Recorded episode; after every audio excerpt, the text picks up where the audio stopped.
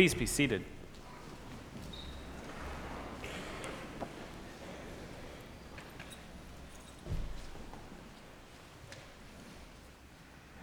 He is not here, but is risen.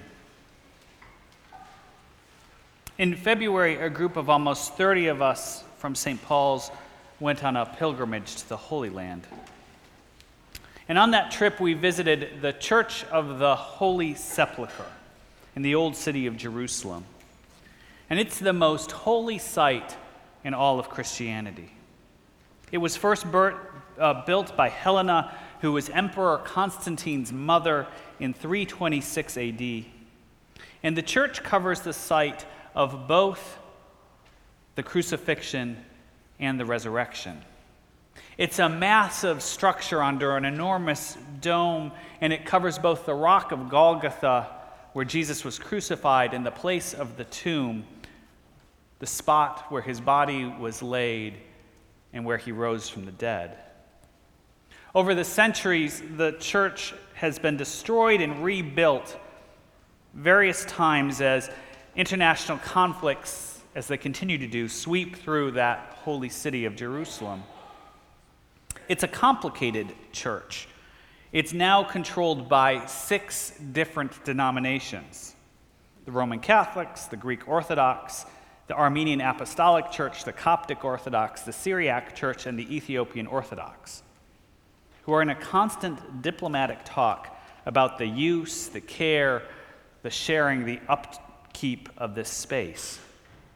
So much so that for generations, a local Muslim family has been given the keys to the building in order to care for it. A neutral third party who comes every morning and unlocks the door, and every night and locks it again, the only ones who can be trusted with this task. And for millennia, Christians have made pilgrimage to this church to visit these holy sites. This year, when we were there, several of us went very, very early in the morning in order to beat the crowds, to be able to go inside the edicule, which is a small chapel that's inside the church underneath the dome. The chapel encloses 2 rooms. The first contains the angel stone, which is a fragment of the stone that was rolled in front of the tomb. And the second room, even smaller than the first, is the tomb itself, which contains the stone where Jesus' body was laid and from where he rose again. To get in, you have to duck down low into the first room, and then you have to duck down even lower to go into the second room. Only 2 or 3 people could fit in there at once. And to make it even a little more stressful, there's a very impatient monk who stands there and claps to remind you that you have to hurry up and get out. So when it was finally our turn to go, we'd traveled thousands of miles, waited in very, very pushy Middle Eastern lines, and it was finally my time to go inside. And so I went in the first room and then kneeled down to go into the second. And I kneeled at that ancient stone where his body was laid and from where he rose again. And I placed my hand on that cold stone like pilgrims had for almost 2,000 years. And at that moment, it came to me, flashed through my mind, really? Did this really happen? And I remembered this line from Scripture: "He is not here, but has risen." He is not here, but has risen. So it was dawn on that first day of the week, and the sun began to rise over the hills around Jerusalem. And a small group of women brought spices to anoint the body. And it all happened so quickly. The trial, the crucifixion, the burial. None of the traditions, none of the rituals had been followed. So the women, they went there to kind of set things right. I imagine the anxiety and grief they felt. They needed to see the body, to know that everything that had happened was real, to have some closure. And when they reached the grave, the stone was rolled back, and he was not there. The tomb was empty. I imagine that they wanted to touch him, to help themselves move from shock to grief. But instead, a man stood there and said, "He is not here, but is risen." So from those first moments, those women began to make some extraordinary claims about what had happened to the man who died 3 days before. Something had happened to him, and more importantly, something had happened to them. Something had changed for those women. First, they told the apostles, who didn't believe. And next, they told Peter, who went to see for himself, but then he just went home. Over time, the word began to spread of those strange events. Others had other experiences of that one who died and risen again. And whatever actually happened that particular Sunday morning almost 2,000 years ago, it's clear that something did happen. And they told the story of what they'd seen, the story of what they'd experienced. And a community then formed around telling the story of what happened that day, and eventually those stories included the years that led up to it, what the man taught, what he did, and eventually even how he was born. And those stories, they explained their own stories and other seeming miracles that the community experienced in their lives, in their own neighborhoods, in their own world. And those stories were eventually written down and passed down to us today. The story of Jesus' death and resurrection. The stories about how evil forces of this world collude, but that death was defeated by the transforming power of God. The power of these stories, they don't come from the fact that it was somehow historical fact. The power of these stories, it doesn't come from somehow that there's now philosophical castles that have been built around explaining these stories for hundreds of years.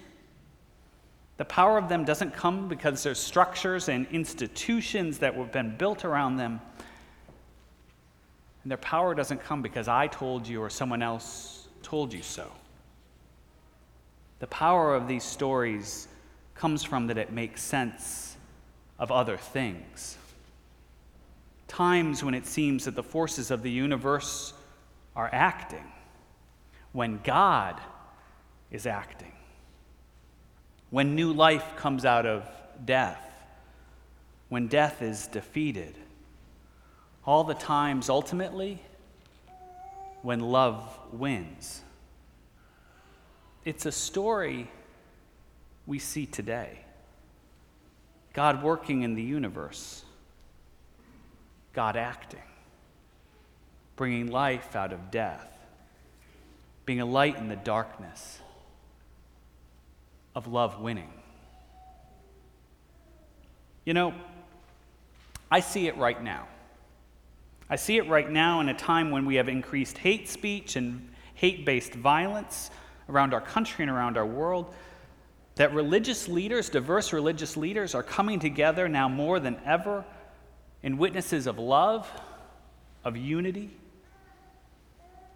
I see it when people make choices to prioritize growing in their faith over the competing priorities in their lives, opting to build their lives, their family lives, around sacred values instead of those that are secular. I see it when a middle-aged single woman welcomes a grown child into her home right now, sacrificing so much to make this new family work. I see it when countless people gather in church halls and church basements, even our own, in order to build new lives together around recovery, to experience resurrection in their own lives. I see it when we make new commitments to live sustainably, making choices to live differently when we can, sometimes radical choices of stepping out of the mass consumer machine that can dominate our world. I see this resurrection when a community today welcomes all people, regardless of background, age, sexual orientation or expression, race, marital status, or life circumstances, where everyone is welcome. I see it when a community, our community, is committed to conversations with people who are different than ourselves, crossing lines of race, region, class, religion. I see it when dozens of adults and youth from this community travel to southern West Virginia in order to serve with people who are in some of the deepest poverty in our nation. I see the story of the resurrection unfolding all around us. We need to put on our resurrection eyes sometimes to see it, to know it, to see it working, to have hope, to know that life does come out of death, that light comes out of darkness, and that in the end, that love wins. I've come to believe that the Gospels do not ask, "Do you believe that this happened?" I've come to believe instead the Gospels ask, "Have you encountered the risen Christ? He is not here, but has risen. Therefore, he's all around us, right now, today, living, working, acting. Just look, see for yourself. There, and there, and there. Love winning. And when you see it, tell someone about it. Help them to see it as well. Share the story. Share those resurrection eyes. He is not here, but has risen." Amen.